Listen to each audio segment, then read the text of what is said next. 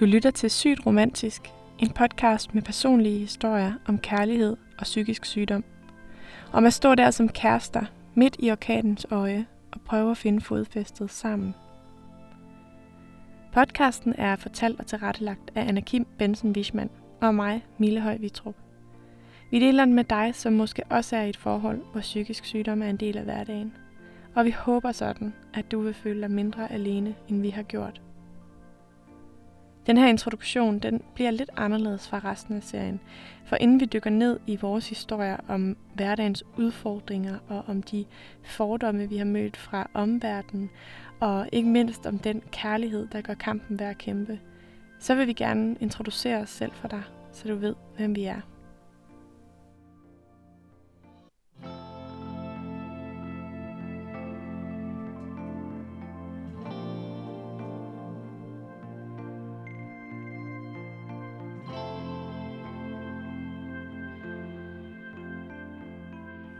Jeg er Anna Kim. Jeg er 26 år og bor på Frederiksberg sammen med min kæreste Anders. Vi har været kærester i tre et halvt år nu. Vi, øh, vi mødte hinanden på Tinder, hvor vi, vi matchede og skrev sammen i nogle uger. og, øh, og inden vi ligesom mødte hinanden, så øh, midt i den der Tinder-fløjt, så skrev han, at der altså, var en ting, han lige blev nødt til at, at nævne for mig, inden vi skulle møde hinanden, sådan in real life. Og det var, at han, han havde angst. Og det var noget, han gik og kæmpede med nu. Jeg havde haft sådan et, et år eller halvandet, hvor at, altså folk i min nære familie, og mine venner og kollegaer, der var rigtig mange, der havde lagt sig syge med psykiske sygdomme, og både med sådan svære diagnoser, og med stress og depression, og også med lettere symptomer på alt muligt. Så jeg var ikke sådan jeg var ikke bange for angsten, hvis det giver mening. Jeg blev ikke, jeg blev ikke nervøs over at høre, at han havde angst. Jeg tænkte bare, at han virkede mega sjov og nice, og jeg ville gerne, jeg ville mere gerne møde ham. Så det gjorde vi, og vi mødtes, og øh, han var heldigvis endnu sødere og sjovere i virkeligheden end på Tinder. Og jeg kan huske, at vi jo godt i starten snakkede om angsten, men jeg kan huske rigtig meget fra vores første date, men jeg kan slet ikke huske, hvad vi har snakket om. Altså, for jeg kan bare huske, at jeg havde sommerfugl i maven. Og det var ikke en, øh, en udfordring mere end, altså, jeg kunne mærke, der var kemi, og jeg kunne lide ham.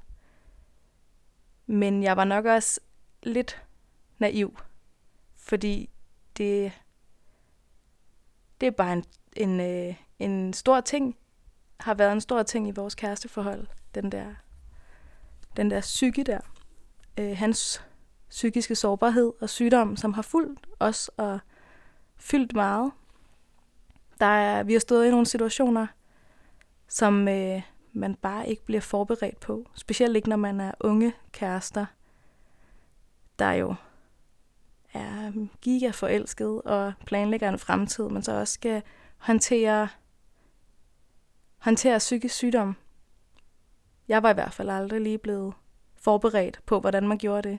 For selvom at jeg havde haft venner og familie, der havde kæmpet med ting, så var den der kæresterelation, det var bare noget helt, helt andet.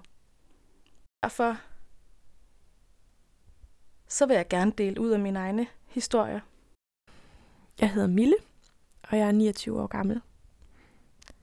Og øh, jeg har haft forskellige sygdomsforløb i løbet af de sidste 10 år, faktisk hele mit voksenliv.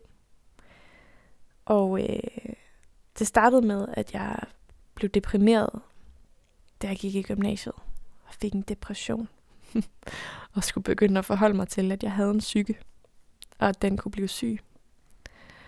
Og øh, sidenhen har udviklet det sig så til noget, som jeg fandt ud af var angst, men som i første omgang bare føltes fuldstændig sindssygt.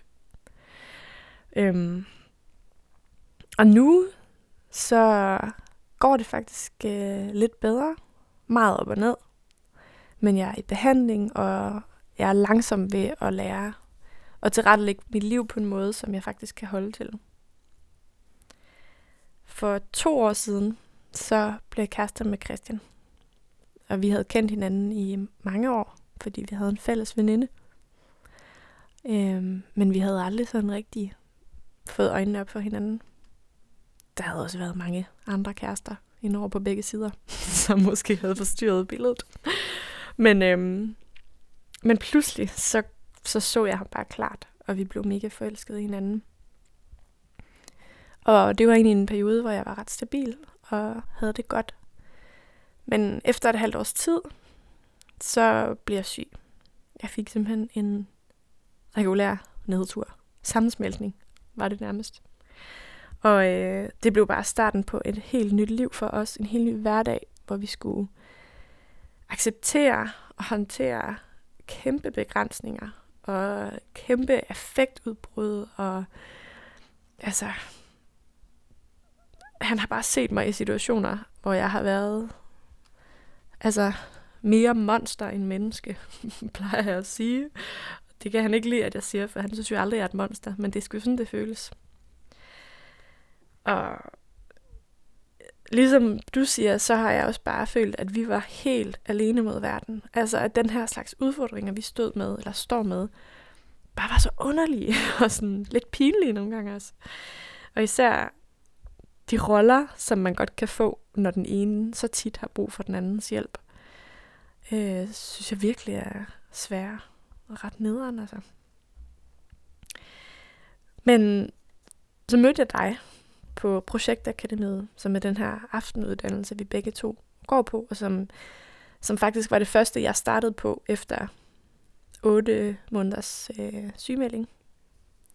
Og ret hurtigt så gik det op for os, at vi faktisk delte det her livsvilkår med at være i et forhold, hvor den ene har det rigtig svært.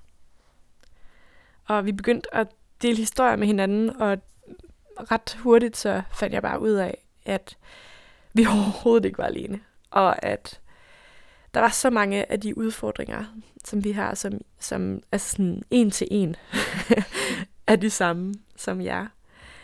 Øhm, og den styrke, men også refleksion, som jeg fik ud af det, har ligesom været min motivation for at gå ind i det her med at prøve at sætte nogle ord, til, ord på, hvad er det for en type relation, man har, når man er kærester, og den ene har en psykisk sygdom. Fordi det er bare ikke noget, man finder støtte til. Altså, det er i hvert fald ikke noget, jeg har mødt øh, i psykiatrien for eksempel. Der er nogen, der siger sådan, hvordan klarer I det der med at være kærester? Og jeg tror måske også især, når man er unge kærester, øh, bliver man måske ikke altid, det ved jeg ikke, taget helt seriøst som pårørende, eller det ved jeg ikke, øh, om det er noget, du kan genkende. Der er jo en, en helt særlig ting ved at være kærester som, som pårørende, eller det, det forhold, der er mellem syg og rask, eller man siger. Øh, fordi kæresten er den eneste, der kan vælge at gå. Man vil jo aldrig spørge en mor, nej, hvorfor bliver du? Er det ikke vildt hårdt, din søn har en diagnose? Øhm, og det, det gør jo situationen ret unik. Men når man er unge kærester, har jeg i hvert fald også som den pårørende del af et forhold stødt på i psykiatrien netop, at man vejer ikke så tungt, som en forælder gør, eller søskende, eller der er nogle... Øh, og jeg kan jo egentlig godt se det, at øh, det er jo ikke alle unge kærester, der forbliver. Øh, at man har jo mange kærester i sine 20'er. Mange har i hvert fald mange kærester, men, øh, men samtidig har jeg også været enormt frustreret, fordi det var, det var jo mig, der var der i hverdagen og som så det hele, og som øh, i virkeligheden havde rigtig meget brug for også støtte. Og jeg var heldig, jeg er heldig, at, at Anders er, er, er god til at... Øh, han har været god til at hive fat i dem i psykiatrien, og huske dem på, at de skulle huske på mig. Men det er jo ikke alle, der øh, er der i deres sygdomsforløb, at de har kunne overskue det. Så jeg har gået til pårørendeundervisning, for eksempel, i sådan en gruppe. Hvilket var mit første møde rigtigt med psykiatrien. Det synes jeg var vildt fedt. På nogle måder, men øh, jeg kunne også mærke, at jeg var den eneste, der var der som ung kæreste. Og, øh, og selvom jeg fik noget ud af at høre om de forskellige mødres beretninger, fortællinger og problemer, og der var en, nogle bedste forældre og søskende, så var det, no, det var en helt anden, nogle helt andre problematikker, som, øh, som jeg havde. Jamen, jeg tror også, at altså noget af det, som i hvert fald fylder rigtig meget for mig, det er det, er det her med at skulle indgå i en ligeværdig relation, men ikke at kunne det, fordi man, altså som jeg også sagde før, er i en, i sådan en asymmetrisk omsorgsrelation tit, ikke? Når, hvis jeg bare er helt fucked up, altså helt ude af den, ikke kan tage vare på mig selv, øh, Øhm, så, er det, så er det, som du siger, at du også er der, ikke? så er det Christian, der er der til at håndtere situationen. Men som kærester vil man jo gerne være ligeværdige. Man vil gerne øh, være der lige meget for hinanden. Og det tror jeg nærmest er den allerstørste, faktisk den allerstørste udfordring for os. Og så er der også alle de her hverdagssituationer, som bare ser anderledes ud, når man har nogle begrænsninger med sin psyke. Og som er noget af det, som vi gerne vil tale om i den her podcast-serie. Øh, hvordan håndterer man, at man bliver nødt til at aflyse en fest, begge to, fordi den ene har det dårligt. Øh, snakke om fremtid og om børn. Altså, kan jeg få børn? Kan jeg være forældre? Det ved jeg ikke. Altså, jeg håber det. Øhm, sådan nogle ting vil vi gerne snakke om.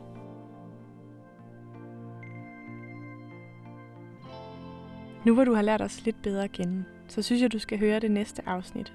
Vi har kaldt det Det er hver dag som i dag, at jeg er her sammen med dig.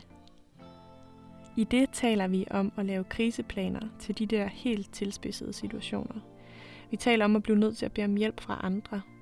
Om at tilrettelægge en hverdag, som man rent faktisk kan holde til. Om dårlig samvittighed, og så taler vi om vigtigheden i at passe på sig selv som pårørende. Vi håber, at du kan bruge vores fortællinger til noget. Måske til at føle dig mindre alene, eller måske bare til at vide, at du ikke er det. For én ting er sikker. Livet går op og ned, og vi skal hjælpe hinanden så godt som muligt til at tage imod det, der kommer.